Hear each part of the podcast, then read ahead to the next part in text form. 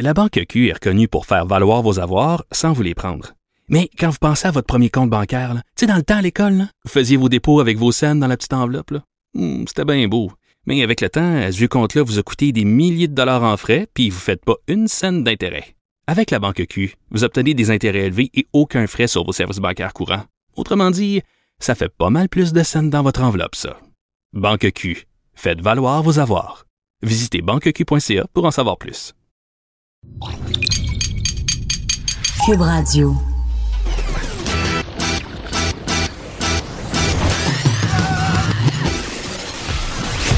Pour elle, il n'y a jamais de mauvaise question. Les effronter. Avec Geneviève Peterson.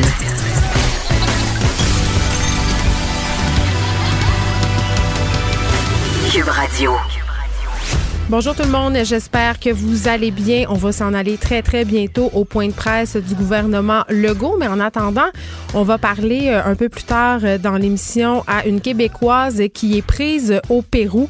Elle est prisonnière, entre guillemets, euh, d'un hôtel. L'armée garde sa rue. Il y aurait des cas de COVID-19 à l'intérieur des murs de l'hôtel. Bref, une situation très très inquiétante. On va parler aussi du fait a plus de jeunes qu'on pense atteints par la COVID-19, mais on va tout de suite aller écouter la conférence, euh, le point de presse journalier du ministre Legault à ces organismes-là. On va aller au point de presse euh, du premier ministre, M. Arruda, et de M. Le premier ministre du Québec, euh, M. François Legault, est accompagné aujourd'hui du ministre du Travail, de l'Emploi et de la Solidarité sociale, M. Jean Boulet, et comme à l'habitude, du directeur national de la santé publique, Dr. Horacio Arruda. Monsieur le premier ministre, à vous. Bonjour tout le monde. Je veux commencer encore en remerciant les Québécois de suivre les consignes. C'est important si on veut gagner la bataille de suivre les consignes. On me dit qu'on voit de plus en plus que les gens prennent une distance d'un ou deux mètres avec les autres personnes. C'est ce qui est le plus important, c'est ce qu'on doit faire. Et si on fait ça, ben ça va bien aller.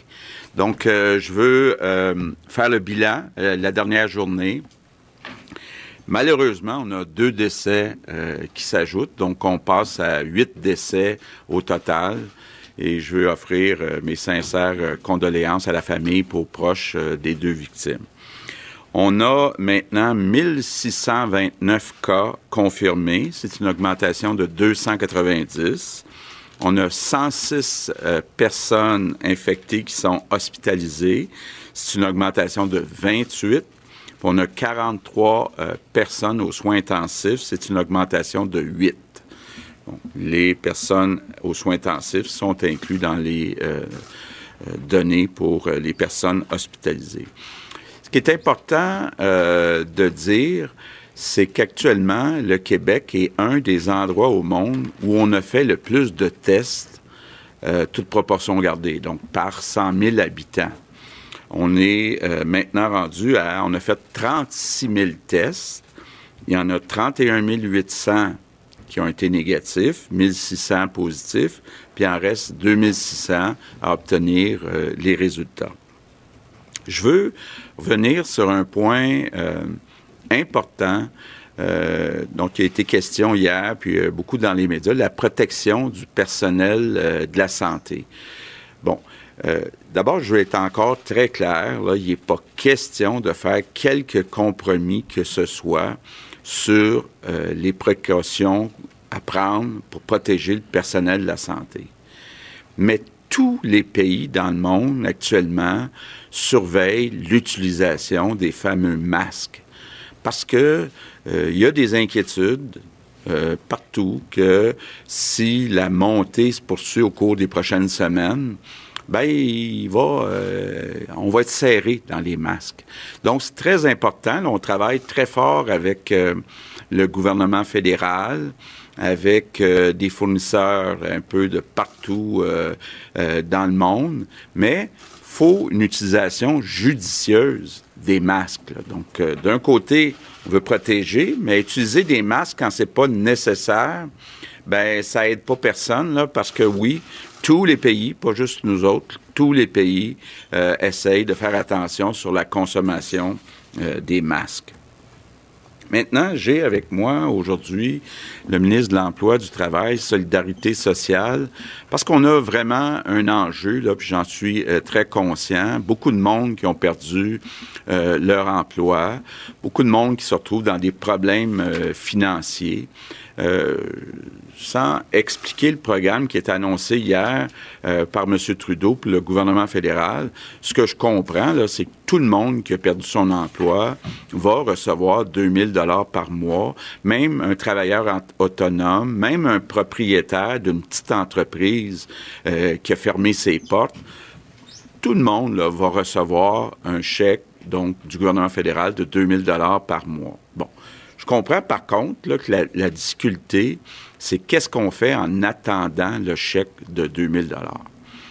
Là, j'entends des histoires là, qui sont euh, inacceptables au Québec, que des gens n'auraient euh, pas l'argent pour payer la nourriture pour leur famille. Donc, on va euh, mettre des mesures en place pour d'abord envoyer on a euh, une trentaine de banques alimentaires. Il y en a dans toutes les régions du Québec.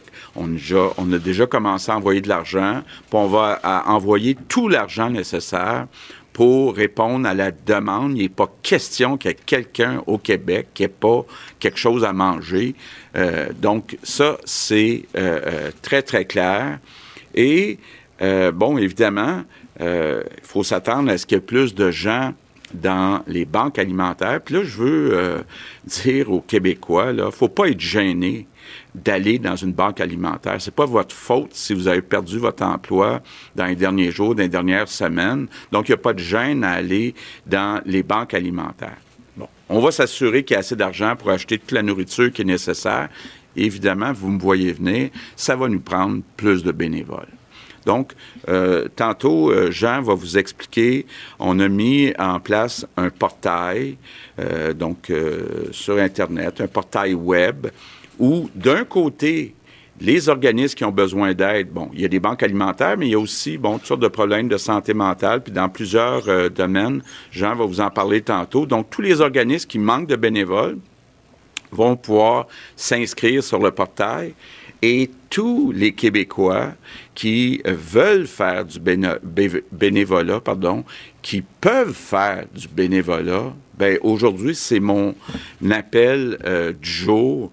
S'il vous plaît, tous les Québécois qui n'ont pas de symptômes, qui ont moins que 70 ans, qui ont du temps disponible, qui n'ont pas de jeunes enfants ou peu importe, euh, qui euh, ont perdu leur travail, ben s'il vous plaît, allez euh, faire du bénévolat, c'est important. Puis, ben, mon merci du jour, c'est justement aux bénévoles. Donc, je veux dire, il y en a déjà beaucoup euh, qui font du bénévolat. Euh, je pense, entre autres, puis je veux dire un mot spécial, ceux qui travaillent dans les municipalités, que ce soit maire, mairesse, les élus, les employés. il y en a beaucoup, là, on donne des beaux exemples de gens qui vont aider dans les banques alimentaires, dans les différents organismes. Donc, merci du fond du cœur à tous les bénévoles au Québec. Par contre, euh, puis avant que le docteur Ouda le dise, c'est important que les bénévoles qui vont dans les organismes respectent les consignes. Donc, euh, ce que ça veut dire concrètement, euh, je pense aux banques alimentaires, il peut y avoir beaucoup de gens, donc il va falloir contrôler pour pas qu'il y ait des rassemblements, donc malheureusement d'attendre en ligne avec une distance d'un à deux mètres. Évidemment, ceux qui servent, se laver les mains régulièrement, très, très important. Mais bon, la grande consigne, là, c'est qu'il ne faut pas que ça devienne des rassemblements, là, les, organismes communautaires, puis les euh, centres là, pour euh, recevoir toutes sortes de, denrées. Donc, euh, je termine en vous disant, je pense que c'est pas exagéré de dire qu'on vit actuellement la plus grande bataille de notre vie collective au Québec. On est capable, on va gagner euh, cette bataille, mais pour gagner cette bataille, il faut suivre le plan de bataille. Et donc, je compte sur vous pour le suivre, ce plan, suivre nos consignes. Merci tout le monde. Voulez-vous dire quelques mots en anglais? Euh, so we have to stop this Alors, le premier ministre Legault qui répète en anglais maintenant son message du jour. Euh, Alors, on n'avait pas, euh, évidemment, euh, d'annonce majeure à faire aujourd'hui, sauf ces deux nouveaux décès, ce qui porte le nombre de décès à un total de huit. Aujourd'hui, François Legault était néanmoins accompagné par le ministre du Travail, Jean Boulet. On le sait, il y a beaucoup de personnes qui en ce moment sont au chômage, ont perdu leur emploi, l'inquiétude financière, il y en a. On a juste à sur Facebook pour la constater. Les gens sont inquiets. Les gens aussi euh, ne comprennent pas euh, peut-être les particularités de l'aide financière qui a été proposée par Justin Trudeau, ce fameux 2000 dollars euh, qui est imposable euh, par ailleurs. bon, et là, on a tenu à préciser que tout le monde aurait droit à ce 2000 dollars-là. C'est pas trop clair parce que est-ce que les gens qui sont sur l'assurance chômage auront droit à ce 2000 dollars-là? Il y a la confusion en ce moment et ça méritera d'être éclairé. François Legault qui a remercié les Québécois, les Québécoises de suivre les consignes et on le voit là, il y a de plus en plus de gens qui prennent leur distance, de plus en plus de gens qui restent en confinement. Des initiatives aussi policières, euh, malheureusement, qui commencent euh, à voir le jour. Il y a des personnes euh, qui revenaient de la Floride au Saguenay-Lac-Saint-Jean hier euh, qui, ont essayé d'aller faire leur épicerie, euh, donc n'ont pas respecté la règle d'aller directement en quarantaine. Ils se sont fait interpeller. Parlons du bilan maintenant. Bon, deux décès de plus. 1629 cas en date d'aujourd'hui. 106 personnes hospitalisées, 43 de ces personnes-là sont aux soins intensifs. On a quand même 31 800 résultats négatifs et 2600 personnes sont toujours en attente de leurs résultats. Euh, c'est quand même intéressant ce que soulignait le premier ministre par rapport au nombre de tests qu'on fait. Il dit que proportionnellement, c'est-à-dire par centaines de mille d'habitants, on est euh, un des endroits où on a le plus grand nombre de tests au monde, donc ça fonctionne très bien à ce niveau-là. On est revenu sur cette inquiétude aussi par rapport aux professionnels de la santé. Vous le savez, hier, je parlais à une médecin, une médecin résidente euh, à l'urgence du Children Hospital à Montréal et elle nous parlait justement de cette inquiétude-là par rapport au matériel médical, les masques en particulier. Elle nous disait que les consignes était pas clair, euh, que selon le département où on était, c'était pas toujours les mêmes mesures de protection qui étaient mises de l'avant. Ça inquiète les gens qui travaillent en santé, ça inquiète aussi les gens qui travaillent comme ambulanciers, comme policiers, comme pompiers. Et euh, on a appris dans les médias qu'il y avait certains hôpitaux au Québec qui rationnaient entre guillemets euh, les masques, c'est-à-dire qui, qui en restreignaient un peu l'usage histoire de les économiser. Euh, François Legault qui a précisé que en ce moment tous les pays surveillent l'utilisation de ces fameux masques là et que c'est euh, par mesure préventive parce qu'on veut pas euh, en manquer. Bon, on est revenu sur les banques alimentaires parce que justement là, là on voit Monsieur Jean Boulet qui répond aux questions. On y reviendra tantôt avec Vincent Dessereau, bien entendu, sur les précisions quant au monde du travail. Euh, ce fameux 2000 dollars là euh, qui va arriver à un moment donné. Là, on parle du 6 avril pour mettre euh, aller sur le site du gouvernement ou faire sa demande. Des gens qui en attendant ont pas d'argent ont pas d'argent pour manger et François Legault l'a répété. Il avait parlé des banques alimentaires hier. Il nous a dit qu'il allait injecter de l'argent. Il leur a dit il faut pas gêner il faut pas se gêner, a-t-il dit, pour aller dans les banques alimentaires. Euh, et par contre, ça prend plus de bénévoles. Parce qu'en ce moment, on le sait, la majorité des bénévoles qui étaient là, dans tous les secteurs, par ailleurs, dans tous les organismes communautaires, on le répétera pas assez, c'était des gens âgés de plus de 70 ans, donc ils ne sont plus là en ce moment, ils sont assignés à résidence. Il invite les Québécois justement à aller sur ce fameux portail web. On n'a toujours pas l'adresse de ce portail web-là, mais ceux qui veulent aller faire du bénévolat, et ils nous enjoignent à le faire, ceux qui n'ont pas 70 ans, ceux qui n'ont pas de symptômes, ceux qui n'ont pas évidemment de jeunes enfants, là, qui ont du temps pour y aller. Allez-y, beaucoup d'organismes, beaucoup de banques alimentaires vont avoir besoin de vous dans les prochains jours et on va faire le tour euh, de tout ça avec Vincent Dessereau tantôt parce que évidemment il y aura des questions qui vont être posées à Jean Boulet et à François Legault aussi. Alors, euh, je lançais un appel Facebook ce matin euh, parce que on a toutes sortes de réflexions hein, par rapport au confinement, à ce qu'on est en train de vivre en ce moment. Là, c'est un moment historique. Je pense pas qu'on est à la veille de revivre ça tôt dans notre vie. Là. Ça va nous arriver, en tout cas, je l'espère, juste une fois. On va s'en rappeler. Et, je me disais, et je n'étais pas la seule à avoir cette réflexion-là, je, me suis dit, c'est la deuxième semaine qu'on est en confinement et quand même, un, on dirait que ça fait trois ans. Le, on, dirait que ce qui s'est passé a deux semaines, on dirait qu'il y a quelque chose qui s'est passé avec l'espace-temps. Et je me dis, c'est fou comme on a vécu des dernières fois sans le savoir. Tu sais, euh, je donnais l'exemple, j'ai dit, moi, la dernière fois que j'étais allée manger au restaurant, euh, c'était lors d'un tournage à Québec. Je suis allée avec notre collaborateur David Quentin, que vous connaissez bien, euh, à la buvette Scott. Avec mon chum, on est allé boire du vin, manger. On le savait nullement, là. C'était la dernière fois qu'on allait aller au restaurant avant un méchant bout. Puis on, avait parlé même de la COVID-19, puis jamais on aurait pensé se retrouver dans cette situation-là en ce moment. Et j'avais envie de vous demander... Euh, sur Facebook, c'était quoi euh, vos dernières fois à vous, vos dernières fois sans le savoir. J'ai eu plusieurs réponses, mais vous pouvez m'en envoyer à studio à commercial cube.radio. Hein, je travaille mon âge, je dis à commercial, cube.radio. Vous pouvez aussi m'appeler ou me texter 187 Cube Radio, mais vous avez quand même été assez nombreux à répondre à mon appel sur Facebook. Il y a Marcel qui me dit j'ai vu mon amoureux pour la dernière fois le 13 mars dernier, car on le sait, si on est en couple et qu'on n'habite pas à la même adresse, c'est recommandé de ne pas se voir en ce moment.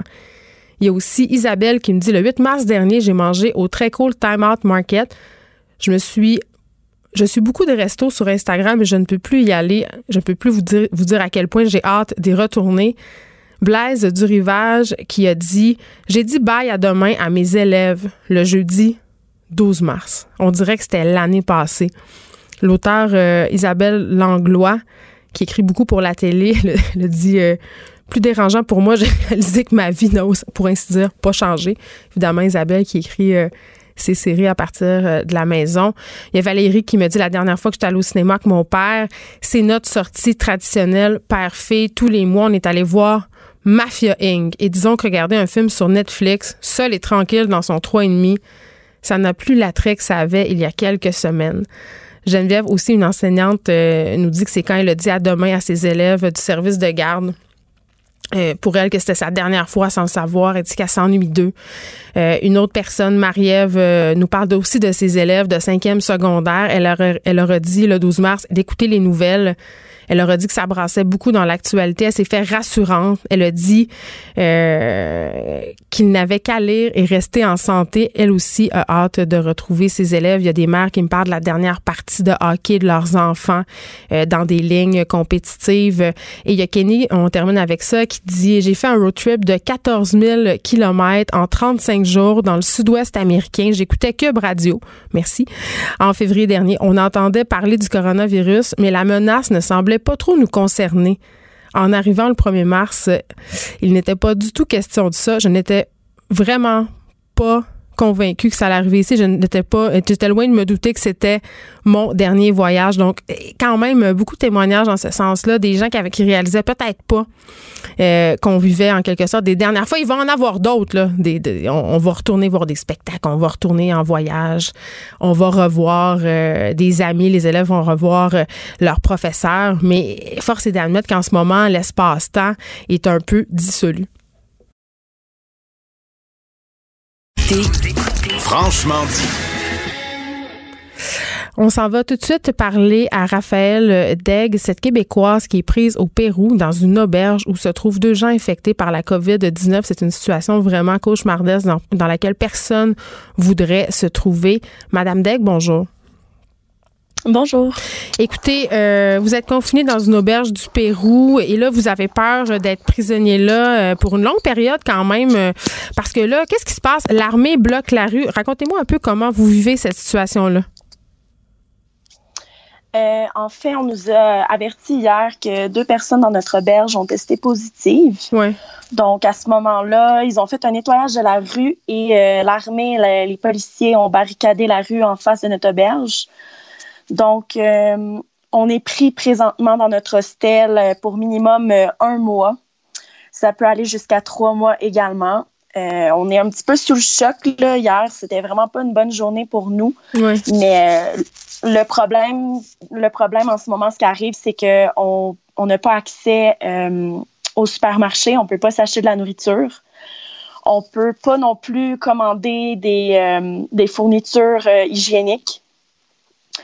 On veut pas non plus. euh, on est comme vraiment dans une prison en ce moment-là. Vous voulez dire que les conditions dans, dans lesquelles euh, vous êtes en ce moment ne sont pas euh, optimales, c'est-à-dire vous pouvez pas non plus parce que ce que- parce qu'il y a beaucoup d'informations euh, qui circulent en ce moment. Il y aurait une personne parmi votre groupe qui a subi entre autres des opérations cardiaques qui seraient particulièrement à risque. Oui.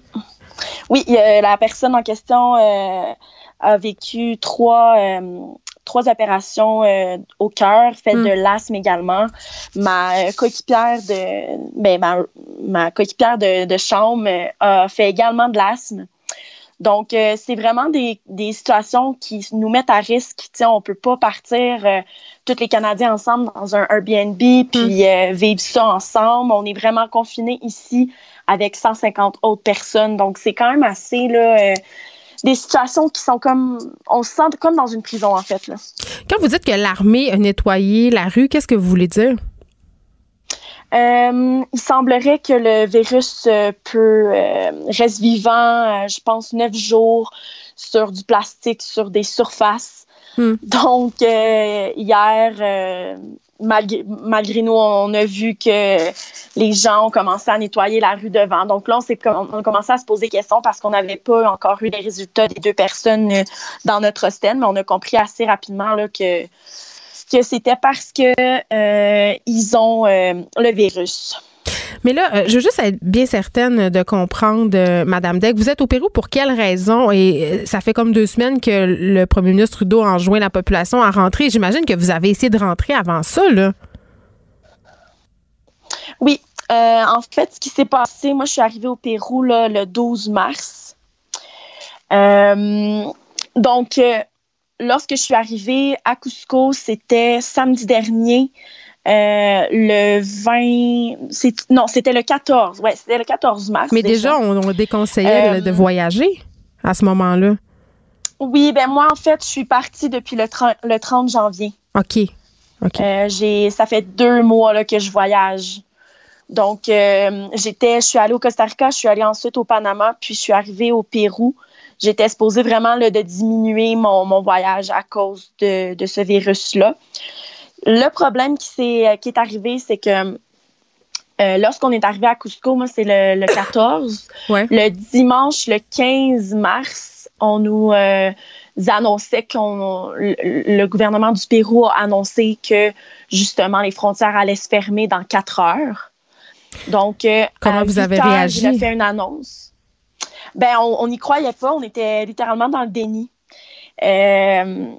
C'est dans le fond ce qui s'est passé au Pérou là, on n'a pas pu se, on n'était pas prêt à ça dans le sens que on a le, le gouvernement du Pérou a fait l'annonce à 8 heures le soir, puis euh, à minuit il disait que les frontières allaient se fermer. On avait quatre heures pour s'acheter un vol. Il faut savoir qu'à Cusco on est à ta- on est à 20 heures de Lima en autobus.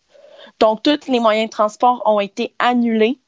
Donc on, on était pris ici, on pouvait rien faire. Puis acheter un On- vol, ça on relevait de la science-fiction aussi. Là, c'est le trafic aérien. euh, on le sait, là, il y a plusieurs personnes qui essayaient de s'acheter euh, des, des vols, euh, ne serait-ce euh, dans des pays plus accessibles que le Pérou, et en étaient incapables. Exactement. Donc, euh, nous, à Cusco, on est à 40 minutes d'auto à peu près de l'aéroport, mais c'est pas un aéroport international. Donc, euh, même si on voulait s'acheter un vol de Cusco à Lima, euh, il y en avait quasiment plus. Donc, les vols sont partis très rapidement. Hmm. Puis également, on a eu une mauvaise information de notre euh, propriétaire d'auberge, comme quoi le dernier vol était, avait été le, le soir même à 5 heures. Mais ça, c'était une fausse information parce qu'il y avait des vols qui continuaient jusqu'au lendemain à minuit. Donc, le manque le- la mise d'information qu'on a eue et le stress et le fait que si on sortait de l'auberge, on ne pouvait plus rentrer, a fait en sorte qu'on a décidé pour notre santé et notre sécurité de rester dans l'auberge. Et d'attendre. Toutefois, et d'attendre. Toutefois, là, vous voyez, on est dans une situation où est-ce qu'on est pris pour minimum un mois dans une auberge alors qu'on aurait pu se prendre un vol puis être déjà rendu au Canada. Puis vous êtes pris aussi à 3410 mètres d'altitude. Ça, je- Oui. en quoi ça impacte justement votre santé, cette altitude? Euh, au départ, euh, je veux dire, c'est pas tout le monde qui, euh, qui réagit bien à l'altitude. Moi, euh, j'avais des, des, nausées, j'avais des étourdissements. C'est sûr que là, mon corps, après trois, quatre jours, s'est habitué. Hmm. le problème, ce qui arrive, c'est qu'en altitude, tout est exagéré. Donc, si par exemple, avec le froid, on, on, attrape une petite grippe, ben ça se peut que les gens pensent qu'on a le COVID-19, alors que c'est juste une grippe, mais qui est vraiment exagérée à cause justement qu'on est en altitude. Donc, tout est, intensifié en altitude. Euh, je vous dirais aussi pour la respiration, tu sais, un des symptômes, c'est euh, problème respiratoire. De la COVID, oui. oui, de la, de la COVID. Eh bien, moi, je fais juste faire, je fais juste monter cinq marches, puis je suis essoufflée, là. Donc, vous voyez que c'est, c'est comme un petit peu, là, euh, on ne sait pas si on a la COVID ou on ne sait pas si c'est juste des symptômes normaux d'altitude qu'on a. Mais là, tout le monde a été testé, c'est ce que je comprends. Il y a deux personnes qui. Non, ah, non, c'est ça le problème, c'est qu'ils ont juste testé les deux personnes qui pensaient, ben, qui, qui, étaient malades. Mais nous, on aimerait ça se faire tester parce que si on est testé négatif, ben nous les Canadiens, on va pas perdre une minute puis on va on va vouloir aller s'isoler ailleurs. Oui, parce, que, là, vous êtes 150 voyageurs et je pense que c'est pas tout le monde non plus qui respecte les règles euh, du gouvernement, qui ça se promène dans l'hôtel à qui mieux mieux là, c'est ce que je comprends. Oui. Oui, exactement. Hier, euh, moi je pensais qu'on allait tout confiner dans notre chambre. Eh bien, non. Ça, les gens euh, essaient de garder une, une, distance de un mètre, mais reste que les gens continuent à, tu sais, jouer à des petits jeux. Euh, faire du yoga. Ouais, faire du yoga. Je veux dire, si on respecte le 1 mètre, ça va. Mais le virus se transmet par l'air également. Donc, je veux dire, même si on a un petit masque en petit tissu, je pense pas que ça, ça va changer grand-chose. Bon, euh, là, à ce stade-ci, euh, Raphaël Degg, est-ce que vous avez des nouvelles du gouvernement canadien concernant un éventuel rapatriement? Euh, ben, comme vous savez, le gouvernement a envoyé trois avions. Mais vous étiez pas dedans, visiblement. non, exactement. Euh, ils en ont envoyé une mardi, hmm. une euh, là, là, je sais plus quel jour on est. On est jeudi, je pense. Oui, on est jeudi. Il y en aura une aujourd'hui, puis il va en avoir une autre demain. Euh, nous, Cusco, on a les, les, gens qui, les voyageurs qui étaient à Cusco, on a vraiment été pas la priorité du gouvernement. Puis c'est correct que Lima soit la priorité, mais là, ça fait en sorte que le virus se propage, puis qu'on sera pas en, on n'aura pas la possibilité de prendre le vol qui est aujourd'hui ou demain parce que, hmm. en fait, l'ambassade, comment ça fonctionne, c'est qu'il envoie un, code par courriel. Puis ce code-là, en ce moment-là, tu réserves tes sièges avec ça. Mais nous, personne ici dans l'hostel euh, des Québécois, des Canadiens a reçu de courriel avec un code. Donc, vous êtes dans le néant, là. Oui, oui, oui, on est littéralement dans le néant. Euh, on essaie de. la, le seul, la seule façon qu'on peut, qu'on peut y arriver, c'est de faire du bruit puis de contacter les médias. Mais honnêtement, en ce moment, moi, je suis dans ma chambre de quatre, puis je me sens surpassée par les événements. Là. Mais vous n'avez pas de symptômes? Non, j'ai pas de symptômes. En fait, ça se peut que j'aie des symptômes, mais que je les, je les ressente pas. Tu sais, la COVID, euh, il y en a certains qui vont ressentir des grands, des grands symptômes, il y en a d'autres que non. Mais je suis très, je, suis vraiment en santé en ce moment. là. Mais vous êtes anxieuse? Euh, depuis le début de mon voyage, j'ai pas été anxieuse. Mais je vous dirais que là, hier, c'est la première fois là, que ça n'allait pas du tout. Là. Fait que ouais, je pourrais dire que je, ouais, je suis anxieuse. Eh bien, Raphaël Degg, on va vous souhaiter euh, la meilleure des chances. On va vous souhaiter de rentrer au pays euh, très, très rapidement. En attendant, soyez excessivement prudente. Je pense que c'est important de respecter les règles de confinement dans la mesure du possible parce que ça n'a pas l'air euh, d'être évident. On va continuer à suivre votre histoire. Merci beaucoup de nous avoir parlé. Petite euh, précision au passage, euh, Raphaël disait euh, la COVID-19, ça s'attrape dans l'air.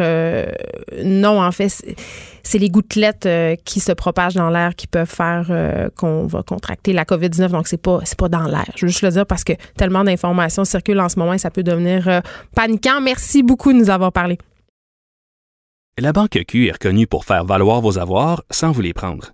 Mais quand vous pensez à votre premier compte bancaire, tu sais, dans le temps à l'école, vous faisiez vos dépôts avec vos scènes dans la petite enveloppe. Hmm, c'était bien beau. Mais avec le temps, ce vieux compte-là vous a coûté des milliers de dollars en frais, puis vous ne faites pas une scène d'intérêt. Avec la banque Q, vous obtenez des intérêts élevés et aucun frais sur vos services bancaires courants. Autrement dit, ça fait pas mal plus de scènes dans votre enveloppe, ça. Banque Q, faites valoir vos avoirs. Visitez banqueq.ca pour en savoir plus. Geneviève Peterson, la seule effrontée qui sait se faire aimer. Vous écoutez Les effrontés.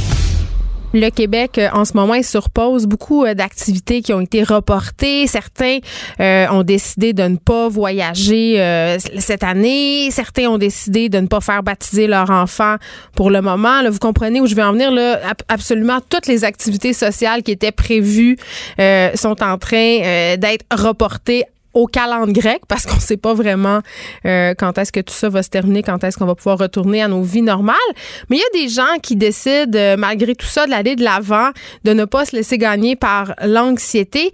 Et je vais tout de suite parler à deux Québécois qui ont décidé, malgré tout, de se marier, donc de s'unir, mais sans leurs amis. Donc, ils ont procédé euh, à un mariage, on va se le dire, assez, assez solitaire. Ils sont au bout du fil. Marie-Ève Leblanc Piccolo et Jonathan Piccolo, bonjour. Bonjour. Allez-vous parler comme ça tout le temps en même temps?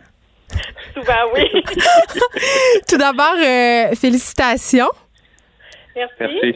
Bon, euh, tout d'abord, là, j'aimerais savoir comment ça vous est venu cette idée-là, parce qu'en ce moment, là, euh, bon, c'est la saison des mariages qui va commencer, printemps, été, on, on le sait, là, c'est la haute saison.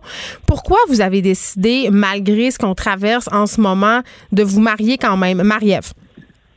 Euh, eh bien, notre mariage était prévu depuis un an.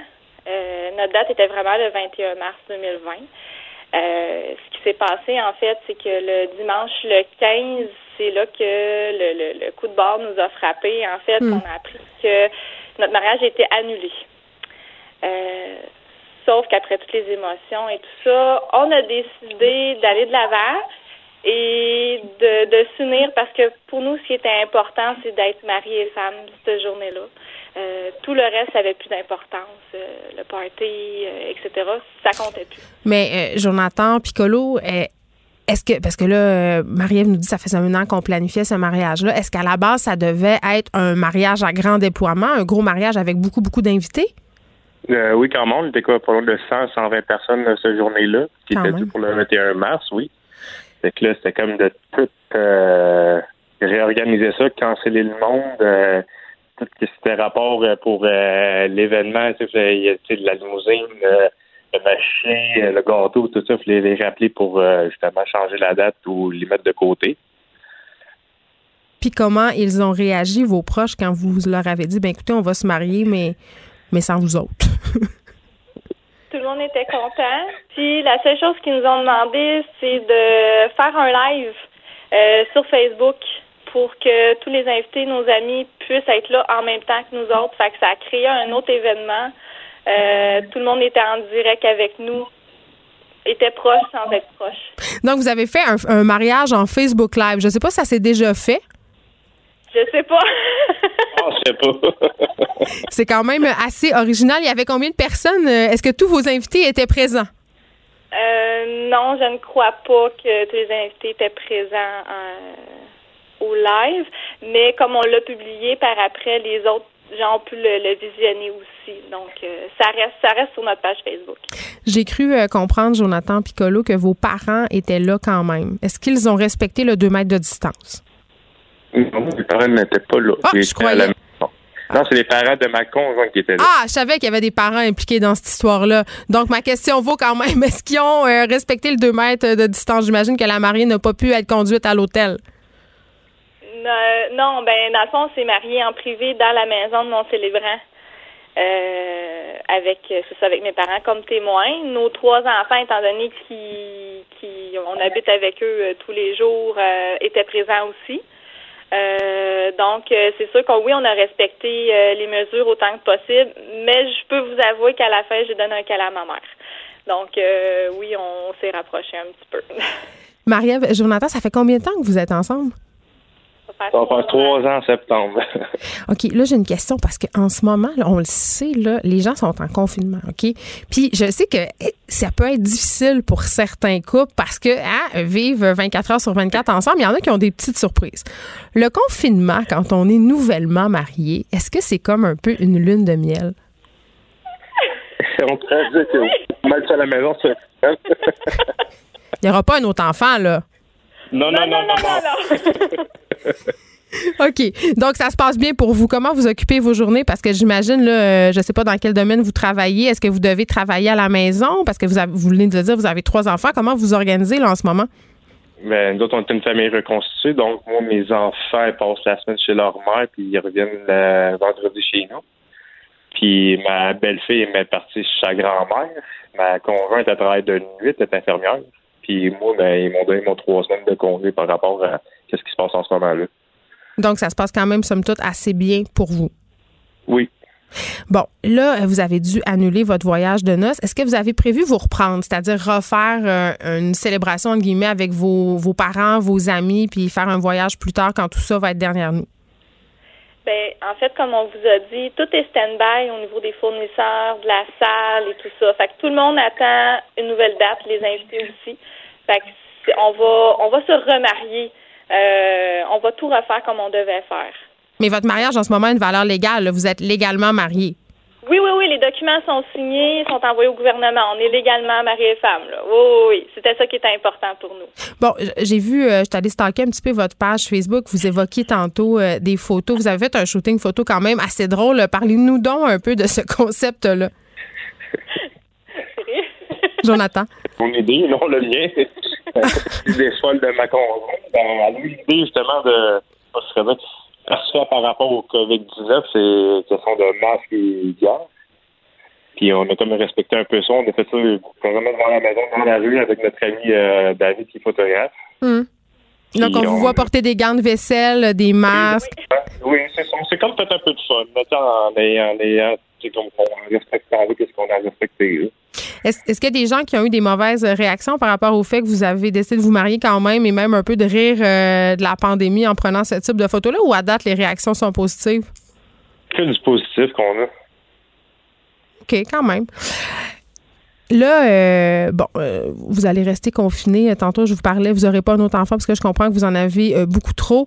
Qu'est-ce que vous répondez à ceux qui, en ce moment, prétendent qu'il y un divorce boom ou un bébé boom des suites du confinement?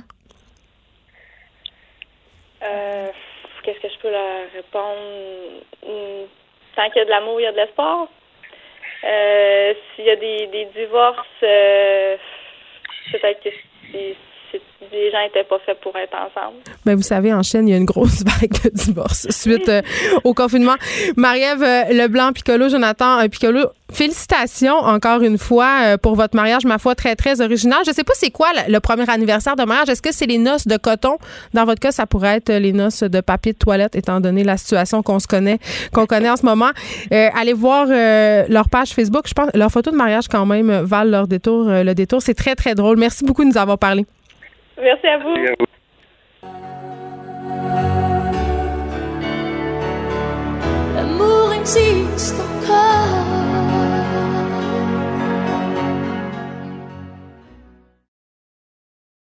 La Banque Q est reconnue pour faire valoir vos avoirs sans vous les prendre. Mais quand vous pensez à votre premier compte bancaire, tu sais, dans le temps à l'école, vous faisiez vos dépôts avec vos scènes dans la petite enveloppe. Hmm, c'était bien beau. Mais avec le temps, ce vieux compte-là vous a coûté des milliers de dollars en frais, puis vous ne faites pas une scène d'intérêt. Avec la banque Q, vous obtenez des intérêts élevés et aucun frais sur vos services bancaires courants. Autrement dit, ça fait pas mal plus de scènes dans votre enveloppe, ça. Banque Q, faites valoir vos avoirs. Visitez banqueq.ca pour en savoir plus. Les effrontés. Avec Geneviève Peterson. Les vrais enjeux, les vraies questions. Vous écoutez Les effrontés. Il y a une grande partie euh, de la population qui est quand même assez convaincue que la COVID-19 s'attaque principalement aux personnes âgées. Eh bien, c'est faux. On apprend qu'un Québécois sur trois qui est atteint du coronavirus au Québec a moins de 40 ans. C'est quand même euh, c'est quand même énorme et j'en parle tout de suite avec le docteur Nathalie Granvaux, présidente de la Société canadienne pour la virologie. Bonjour docteur Granvaux. Bonjour. Bon, euh, beaucoup de gens, euh, beaucoup de patients qui sont frappés par la COVID-19 euh, sont des gens qui ont moins de 40 ans. ces gens-là, quand même, peuvent se retrouver à être hospitalisés. On a même un patient de 36 ans en ce moment aux soins intensifs. On a un père de famille aussi dans la région de la Naudière, un homme de 30 ans qui a vu son état se dégrader et qui a dû se rendre à l'hôpital. La réalité, en tout cas, c'est ce qu'on apprend aujourd'hui, c'est qu'il y a que beaucoup de personnes euh, qui sont relativement jeunes qui sont à risque d'attraper la COVID-19? Oui, en fait, ce qu'il faut distinguer, c'est deux choses. Il y a la, capacité à être infecté par le virus, puis ensuite de ça, de, la deuxième chose, c'est de développer des complications par l'infection. Donc, les chiffres qui sont euh, qui ont été euh, données, en fait, montrent le nombre de, de, de cas, en fait, dans les euh, patients qui ont été diagnostiqués. En fait, les personnes qui sont positives au virus qu'on appelle le SARS-CoV-2, donc qui donne euh, la maladie COVID-19. Donc, ce chiffre qui est un Québécois sur trois atteint, c'est ça, là. C'est ça exactement. C'est le nombre de patients qui sont positifs. Après, le nombre de personnes qui développent des symptômes sévères en, suite à l'infection, euh, c'est un chiffre différent. Et euh, j'ai, j'ai pas les chiffres exacts, mais les personnes qui développent des symptômes sévères sont majoritairement des personnes beaucoup plus âgées. Donc, les personnes qui sont plus jeunes vont être infectées. Elles ont la capacité de transmettre le virus, mais le développement de symptômes sévères est en proportion moins important que chez les personnes âgées. Ce qui ne veut pas dire que personne ne va développer des symptômes sévères. Comme vous venez de le mentionner, il y a des personnes plus jeunes qui développent des symptômes sévères. Mais le fait qu'on ait dit depuis le début, et ça un peu partout dans le monde, que les complications touchaient davantage les gens âgés de 70 mm-hmm. ans et plus, je pense que c'est ça, euh, quand même, euh, docteur Granvaux, qui a mêlé, entre guillemets, la population. Moi, j'ai, moi, j'ai 37 ans, donc mon cercle mhm. d'amis, les gens autour de moi, euh, sont aussi dans, dans, dans, dans, ce spectre d'âge-là, plus jeunes ou plus vieux. Et vraiment, il y a un sentiment d'immunité, un sentiment aussi que même si on attrape, entre guillemets, ce virus-là, on va être correct, il n'y aura pas vraiment de complications. C'est une idée qui est difficile. C'est dur de revenir en arrière en ce moment par rapport à cette idée préconçue. Ben en fait, oui, la, la, façon dont le message a été interprété est peut-être un petit peu erronée dans le sens où, effectivement, la, la probabilité que à votre âge vous développiez, pardon, des symptômes sévères est beaucoup moins importante que pour une personne qui est au-dessus de 70 ans. Quand on dit que la probabilité est plus faible, ça ne veut pas dire qu'elle est inexistante. Donc on va avoir des personnes plus jeunes quelques-unes qui vont développer des symptômes plus sévères. Le point qu'il faut aussi mettre en perspective ici, c'est que l'âge est un des facteurs. Après, il y a des personnes qui vont être plus jeunes, mais qui vont avoir d'autres maladies chroniques, par exemple, qui peuvent affecter la réponse de la réponse immunitaire et qui vont en fait faire en sorte que le patient, même s'il est plus jeune, va se battre moins bien contre le virus et va développer des symptômes. Donc, l'âge est un seul des facteurs. Donc, on peut penser entre autres aux personnes qui sont immunosupprimées, par exemple, on a beaucoup parlé d'elles tout à fait. Les personnes immunosupprimées, les personnes qui euh, euh, donc prennent sont soit immunosupprimées de par une maladie, soit euh, des qui sont immunosupprimées parce qu'ils prennent des médicaments qui les qui diminuent leur système immunitaire pour traiter une maladie chronique. Donc toutes ces personnes-là sont plus susceptibles elles aussi de développer des symptômes sévères, même si elles sont plus jeunes. OK, là, on a ce chiffre, un Québécois euh, sur trois qui est atteint à moins de 40 ans.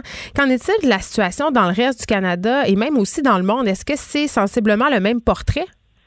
Mais écoutez, c'est différent, c'est difficile de comparer euh, pour plusieurs raisons. Premièrement, parce qu'on ne teste pas les mêmes personnes euh, dans le, les différents pays et on teste même pas les mêmes personnes dans les différentes provinces au Canada. Donc ici, pour le moment, jusqu'à hier, je pense, au Québec, on testait euh, les personnes qui avaient soit voyagé récemment, soit les personnes qui vivaient ou étaient en contact proche avec une personne qui avait voyagé ou une personne qui avait été diagnostiquée positive. Donc, notre image qu'on a au Québec et les chiffres que vous avez vus dépendent de ce paramètre-là. Dans le reste du Canada, les critères sont différents. Dans d'autres pays, les critères sont différents. Donc, on ne peut pas vraiment comparer les pourcentages. L'autre point, c'est que nos sociétés sont différentes. Euh, au, euh, au, Québec, on a une société euh, quand même, comme on le dit souvent, vieillissante. Euh, si on prend le cas d'Italie, euh, je pense pas me tromper si je dis que la courbe démographique est plus vers des personnes plus âgées. En Corée, par exemple, la population est un peu plus jeune, donc les pourcentages vont être affectés en fonction de la population que l'on teste. Donc, il faut faire attention à comparer. Et docteur Granvaux, j'imagine qu'on peut euh, penser que par rapport à cette fameuse courbe démographique dont vous parlez, plus la population d'un pays est âgée, plus il y aura de décès? ben, plus il y aura de personnes âgées susceptibles de contracter le virus. Euh, le nombre de décès, en fait, euh, euh, ben, on peut. Mais logiquement, s'il y a plus de complications chez les personnes âgées. Oui, mais tant que le système de santé n'est pas débordé, c'est-à-dire que le, le, le, système de santé est capable de prendre soin de ces gens-là qui ont besoin de support respiratoire, qui ont besoin de, euh, de, de, de, pallier à la situation dans laquelle ils sont. En fait, la, une grande majorité des gens vont pouvoir survivre. Ce qui se passe, par exemple, si on prend le cas de l'Italie, c'est que oui, les personnes sont plus âgées, donc développent des symptômes sévères, mais le système de santé est complètement débordé et ne peut pas donner l'aide nécessaire à tous les patients. Donc, une personne qui est âgée, qui développe des personnes, des symptômes sévères et à qui on ne peut pas donner les soins nécessaires, a beaucoup plus de chances de mourir de, de, de, ses, de sa maladie euh, qu'une personne qui reçoit les soins qu'on donne habituellement euh, dans un système hospitalier euh, performant.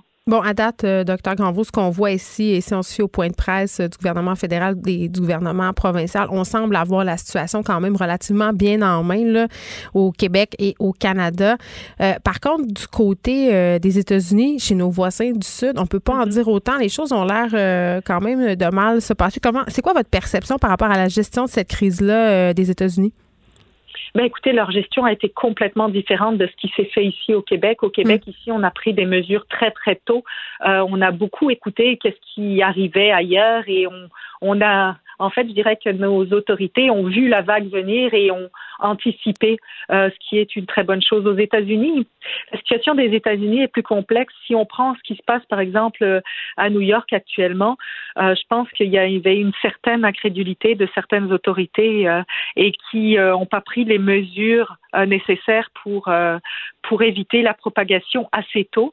maintenant, là, effectivement, les informations qu'on reçoit, c'est que leur système de santé est débordé et donc euh, ils sont plus capables de faire face à, à l'aide qu'ils doivent donner euh, aux personnes euh, personnes infectées. Effectivement, c'est très très différent et c'est c'est ça va pas dans la bonne direction pour eux, effectivement. Bien, il, y a le fait aussi, euh, sans l'ombre de doute, qu'ils n'ont pas euh, de système de santé public et qu'il y a une quantité absolument phénoménale euh, de travailleurs illégaux qui n'iront pas peut-être consulter quand ils auront des symptômes par peur de l'expulsion aussi. Il y a toute cette problématique-là aux États-Unis qui est quand même très, très présente et qui change, selon moi, la donne. Ah, qui change complètement la donne, ça c'est certain. Ici, on peut, on est très chanceux d'avoir un système euh, de santé publique euh, qui euh, qui n'est pas parfait, bien entendu, mais qui est accessible à tous. Et je pense que ça fait une différence énorme dans notre capacité à gérer, surtout aux patients d'avoir accès à des soins.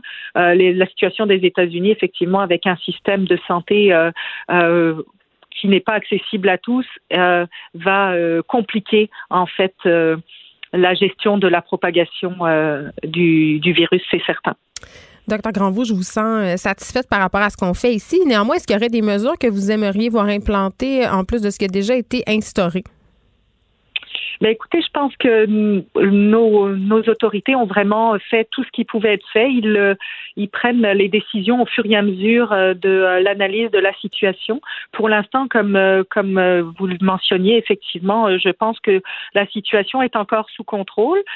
et puis tout le monde se prépare dans le système, dans le réseau de la santé à faire face à l'augmentation de la vague. Qui on n'est pas encore de l'autre côté du, pic de la vague ici, mais je dirais que non, je, dois avouer euh, que je suis vous êtes fière de, vous êtes très de impressionnée, très fière et de, de, ce qui se passe ici. Et je pense qu'il n'y a pas un meilleur endroit au monde pour être actuellement euh, euh, pour faire face à cette situation euh, que, l'on vit actuellement à l'échelle mondiale. Et le premier ministre François Legault qui soulignait tantôt que les Québécois et les Québécoises sont de plus en plus nombreux et nombreuses à suivre les mesures de confinement. donc ça aussi, ça va aider à aplanir cette courbe de contamination. Docteur Nathalie Granvaux, merci, présidente de la Société canadienne pour la virologie. Quelques statistiques en terminant quand même par rapport au, aux personnes contaminées selon leur âge. Euh, quand même, la catégorie d'âge la plus représentée en ce moment euh, par rapport à la COVID-19, c'est les 50-59 ans. C'est 20% des cas euh, suivis de près par les 40 à 49 ans. 16% des cas quand même.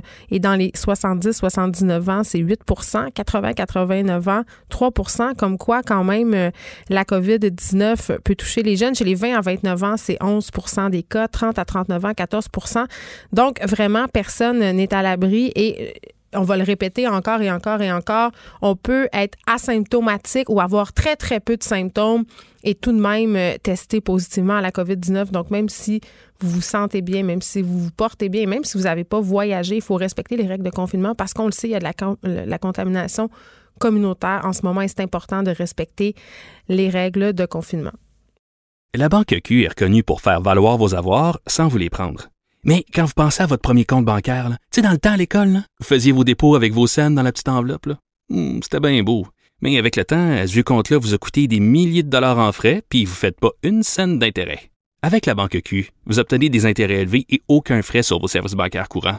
Autrement dit, ça fait pas mal plus de scènes dans votre enveloppe, ça. Banque Q, faites valoir vos avoirs. Visitez banqueq.ca pour en savoir plus. Écrivaine. Blogueuse. Scénariste et animatrice. Geneviève Peterson. La Wonder Woman de Cube Radio. Ça risque d'être la plus grande bataille de notre vie. COVID-19.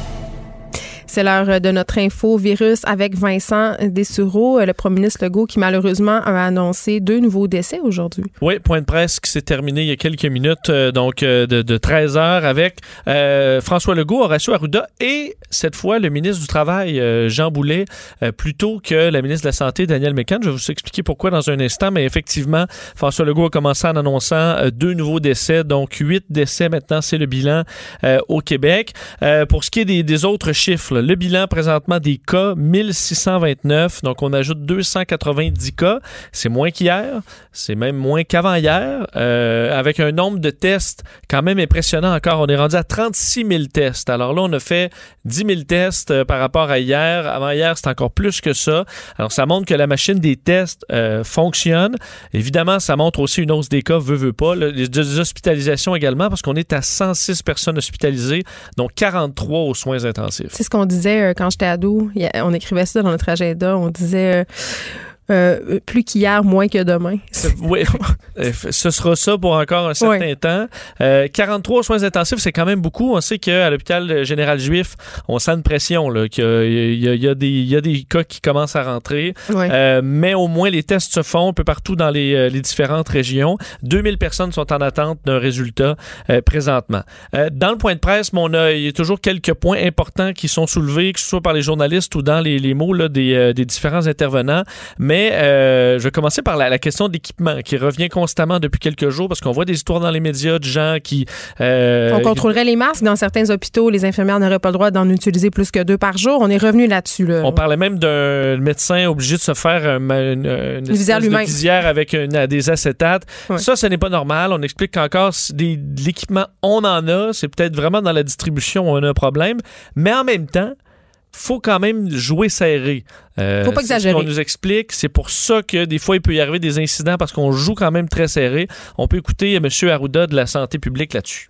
C'est sûr qu'on fait une gestion serrée actuellement. Parce que je peux vous dire, si on ne ferait pas une gestion serrée, pour toutes sortes de raisons, même des, gens à l'extérieur pourraient rentrer, prendre des masques, puis là, on aurait des problèmes de bris pour des personnes.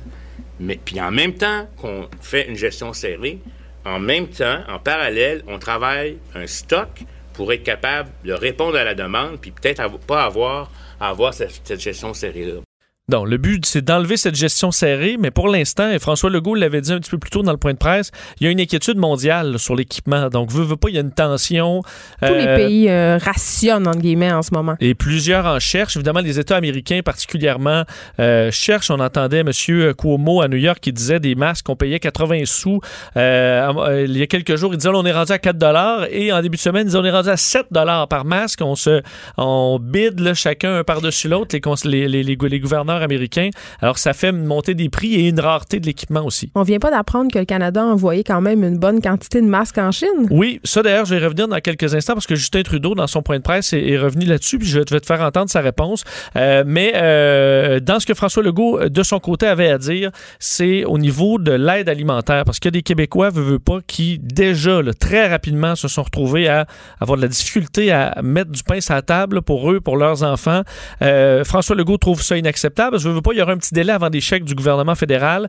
Alors, euh, on va se tourner pour l'instant vers les banques alimentaires. Le gouvernement québécois va les financer le plus possible. Et euh, François Legault avait un message pour les Québécois qui devront se tourner vers les banques alimentaires. On peut l'écouter. On a déjà commencé à envoyer de l'argent, on va envoyer tout l'argent nécessaire pour répondre à la demande. Il n'est pas question qu'il y ait quelqu'un au Québec qui n'ait pas quelque chose à manger. Il ne faut pas être gêné d'aller dans une banque alimentaire. C'est pas votre faute si vous avez perdu votre emploi dans les derniers jours, dans les dernières semaines. Donc, il n'y a pas de gêne à aller dans les banques alimentaires. Parce qu'on comprend que pour quelqu'un qui, qui a jamais utilisé, qui a jamais été sur l'assurance chômage, qui a jamais tu dis là, je me retrouve en quelques semaines à On a des aller préjugés. dans. Ben, ben, mais reste que je comprends que c'est un coup, c'est un coup là, euh, Sur moral, l'orgueil, oui, sur oui. l'orgueil. Tu te fais comme ok, je suis rendu là, mais il faut rappeler, c'est temporaire. Euh, alors gênez-vous pas d'aller chercher de l'aide, mettez de la nourriture euh, sur, sur la table. Il y aura des organismes pour ça. Des organismes par contre, euh, Geneviève, qui ont besoin de bénévoles. Et là, le cri, on l'entendait, François Legault en parlait depuis quelques jours maintenant, mais on y arrive et c'est pour ça que Jean Boulet, le ministre du Travail, de l'Emploi et de la Solidarité sociale, était là. On fait un appel général aux bénévoles. Et les Québécois, à mon avis, vont répondre à ça parce qu'il y en a plusieurs qui attendent juste ça, là, de se mettre en mode action. Alors, ça se fait maintenant. Appel aux bénévoles sur un portail web, jebénévole.ca. Bon, on en fait l'adresse parce que depuis, depuis hier, on savait pas trop Vous euh, où pas se trop, jebénévole.ca. Euh, et là-dessus, les organismes qui ont besoin de bénévoles peuvent s'y adresser. Les gens qui veulent faire du bénévolat peuvent y aller. Et les banques alimentaires également, là, qui ont besoin de gens pour distribuer, faire des boîtes, mais ça peut être dans plein d'autres domaines. Je fais entendre un extrait de Jean Boulet là-dessus. qu'il y a des personnes en- âgées en haut de 70 ans qui faisaient du bénévolat. Partout, on me dit, dans toutes les régions du Québec, il y a un besoin immense. Et nous faisons aujourd'hui appel à la solidarité des Québécois dans ce contexte-là pour répondre aux besoins des organismes communautaires. Et les bénévoles intéressés, autant que les organismes communautaires, pourront se rencontrer sur ce portail informatique-là. Bon, alors les gens pourront se retrouver là pour offrir ou euh, demander de, de l'aide euh, bénévole. Alors, ce sera intéressant. Euh, D'ailleurs, dans ce qu'on fait remarquer comme changement aujourd'hui au point de presse, c'est que là, ils sont étaient toujours distancés les uns des autres, mais là, ils, arrivent également en prenant leur distance. Ne marchent plus côte à côte. François Legault, M. Arruda, dans ce cas-là, Jean Boulet. Alors, on pouvait voir ça à l'œil qu'on essaie de donner l'exemple. Justin Trudeau, un petit peu plus tôt aujourd'hui, euh, faisait le point sur la situation au Canada. Et je commence tout de suite avec ce, à quoi tu faisais référence tantôt, Geneviève, parce que ça a fait euh, beaucoup jaser un peu partout à travers le Canada. Cet envoi par Ottawa de masques en Chine, euh, c'est ce que Globe and Mail rapportait, là, comme quoi on envoie, on avait envoyé 16 tonnes d'équipements le 9 février dernier en Chine, alors qu'on était en pic pratiquement en Chine. Est-ce que c'était justifié, sachant que maintenant, là, on se rationne en, en équipement? Est-ce que c'était imprudent de la part de Justin Trudeau? s'est fait poser la question. Ça a été la première question. On peut l'écouter. C'est une pandémie globale et ça exige des réponses globales. Le Canada comprend que d'aider les autres, c'est une façon de s'aider aussi. Mais je peux rassurer les Canadiens que d'abord, on a toujours pu combler les besoins euh, que les provinces nous, provinces nous ont demandé euh, par rapport à l'équipement.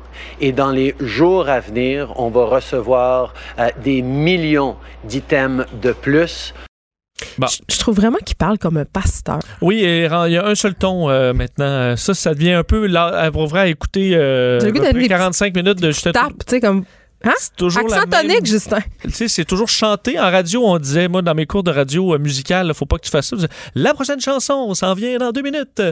Et ça, François Legault, toujours- euh, Justin Trudeau a toujours la même swing euh, depuis l'élection. Il est tellement dans rendu éteint. Même quand il hausse le ton. Même quand il hausse le ton, c'est euh, il hausse le même ton.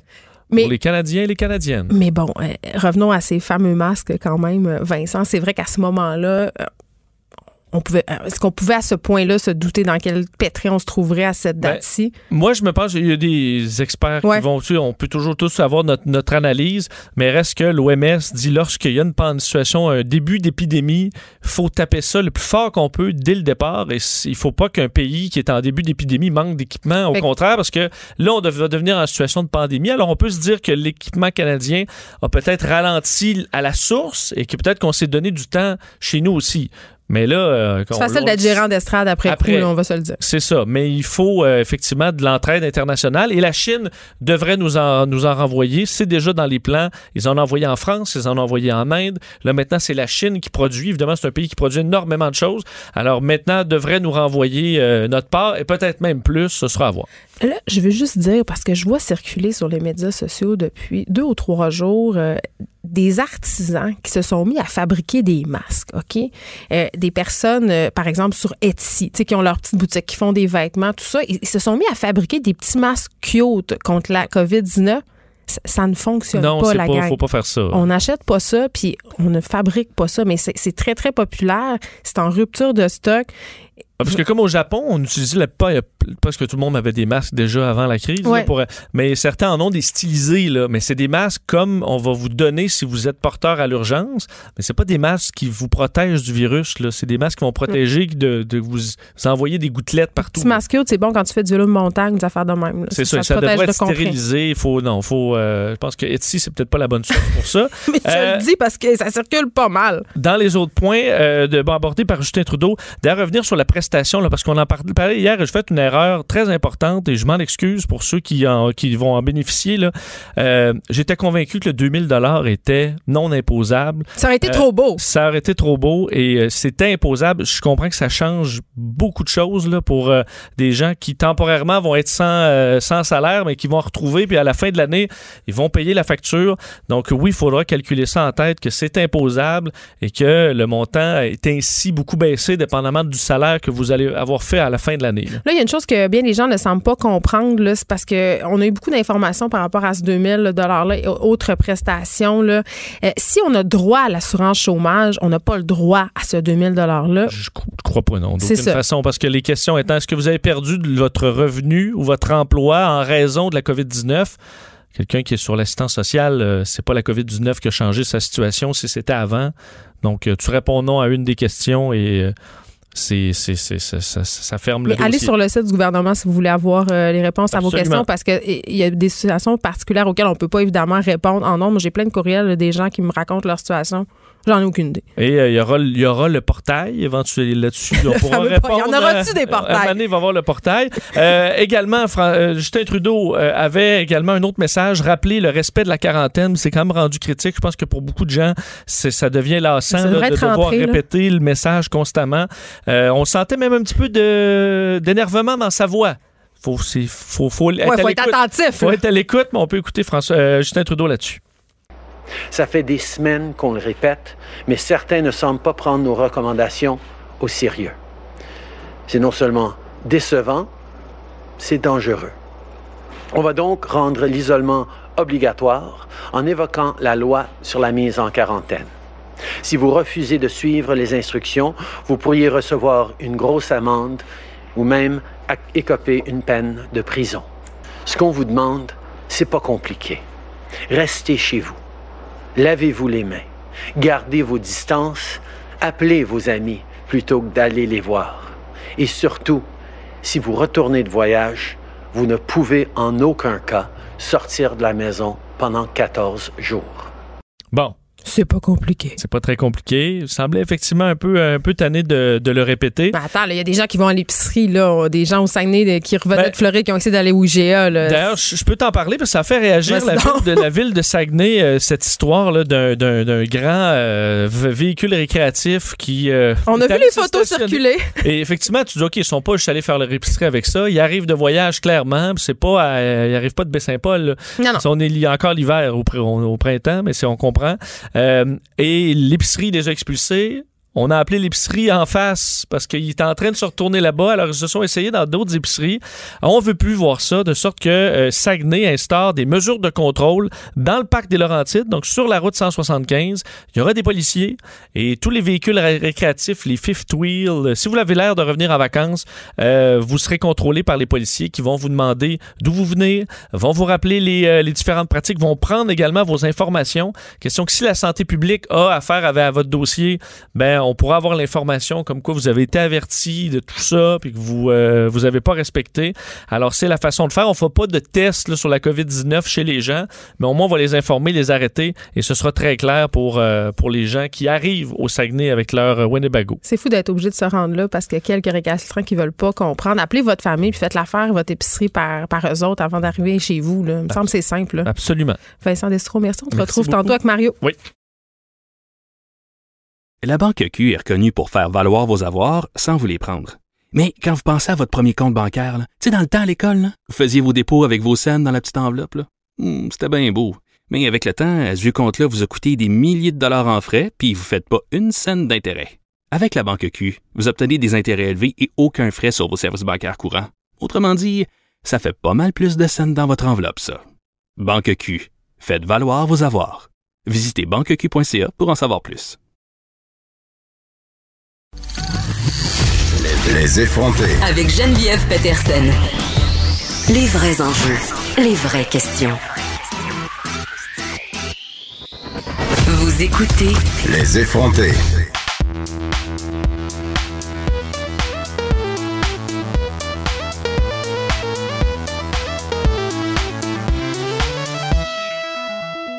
Vous le reconnaissez, c'est le thème de notre équipe Pace to Start. En ce moment, on est à la maison et la question des jeux vidéo, en tout cas chez nous, revient très, très souvent. C'est une façon, euh, évidemment, très populaire de se divertir.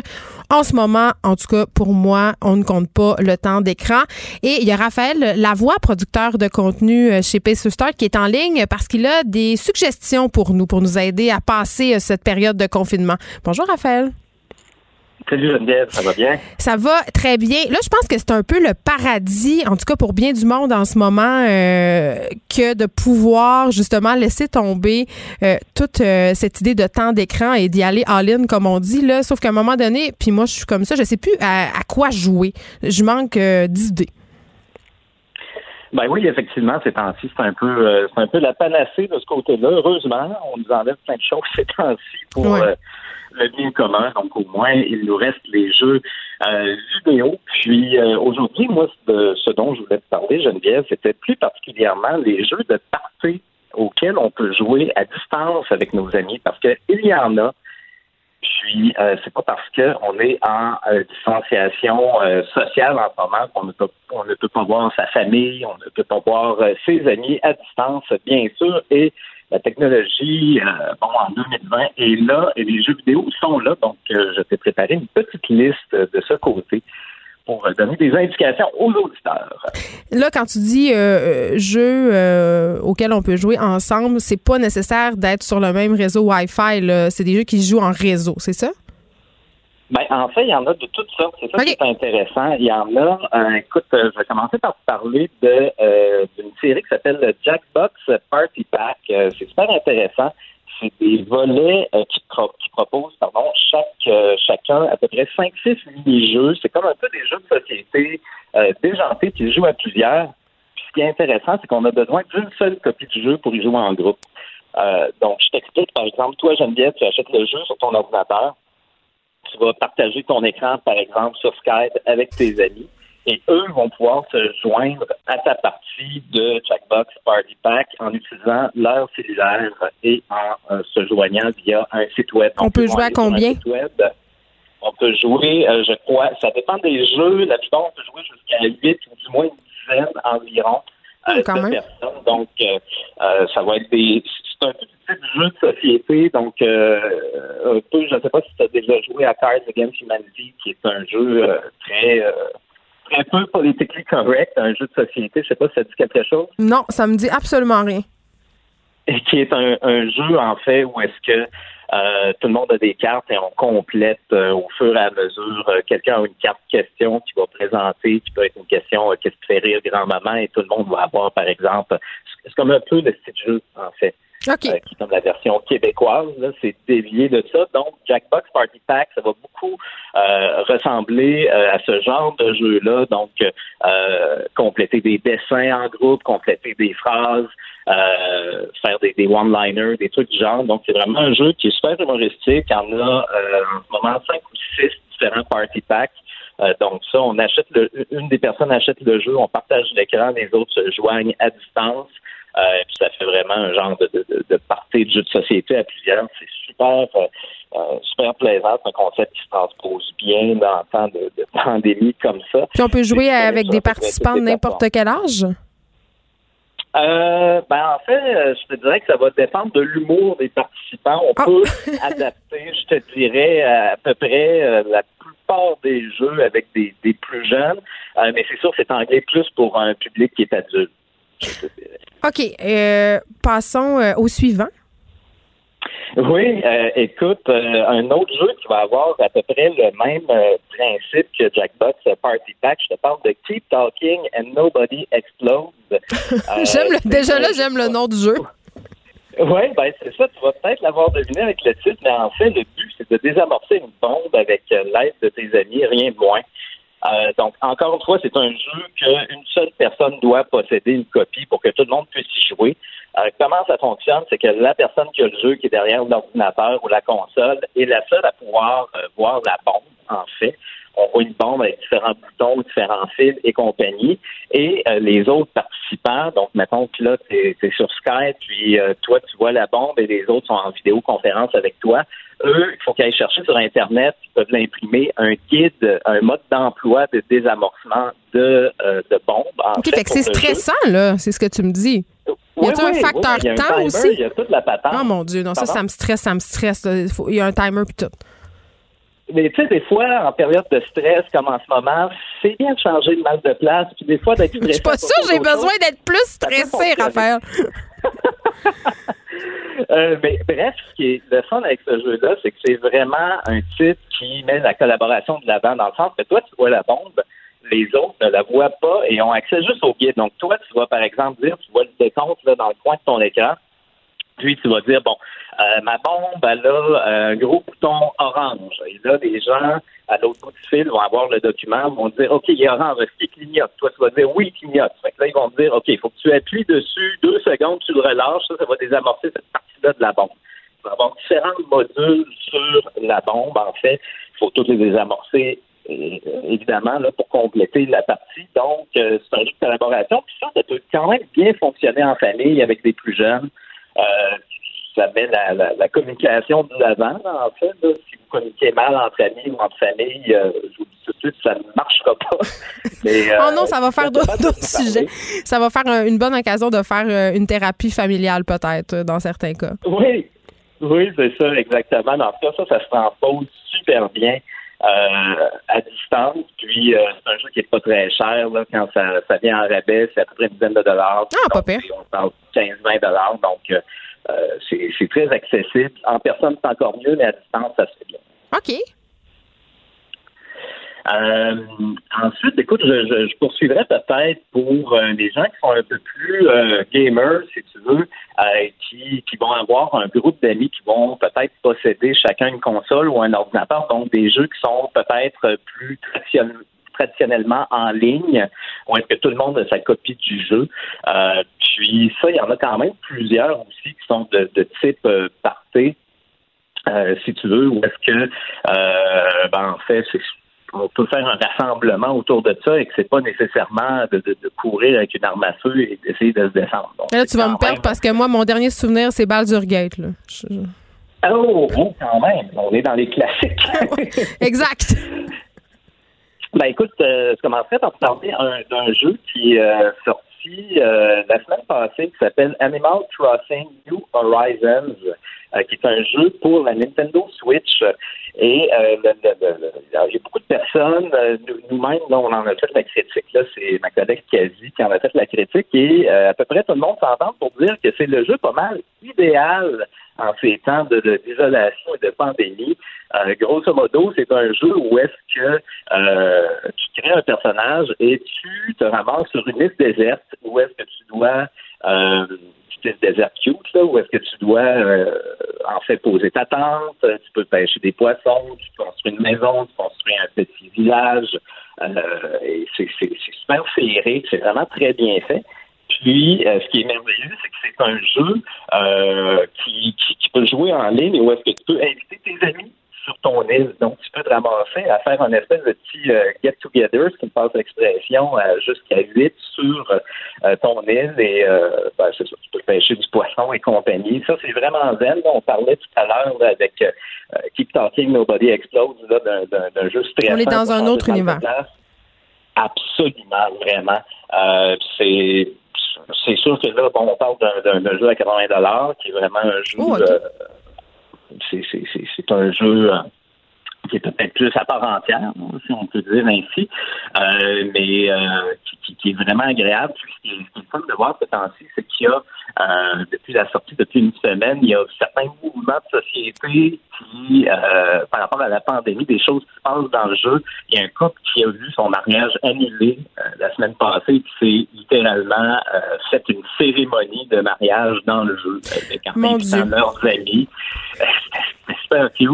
Euh, donc, il y, a moyen vraiment de s'amuser là-dedans. Ben, c'est ce que j'entends. Et si on veut plus de suggestions euh, de jeux, on peut se rendre évidemment sur le site de Pace to Start. Raphaël Lavoie, merci beaucoup. Pour ceux qui sont peut-être moins euh, gamers et qui sont plus documentaires, sachez que dès aujourd'hui, sur Club Illico, on présente un tout nouveau documentaire qui s'appelle Comme tard. C'est un grand reportage réalisé par le bureau d'enquête. C'est par la journaliste Brigitte Noël sur le potentiel désastre écologique de la plus grande mine d'or à ciel ouvert euh, en Asie centrale.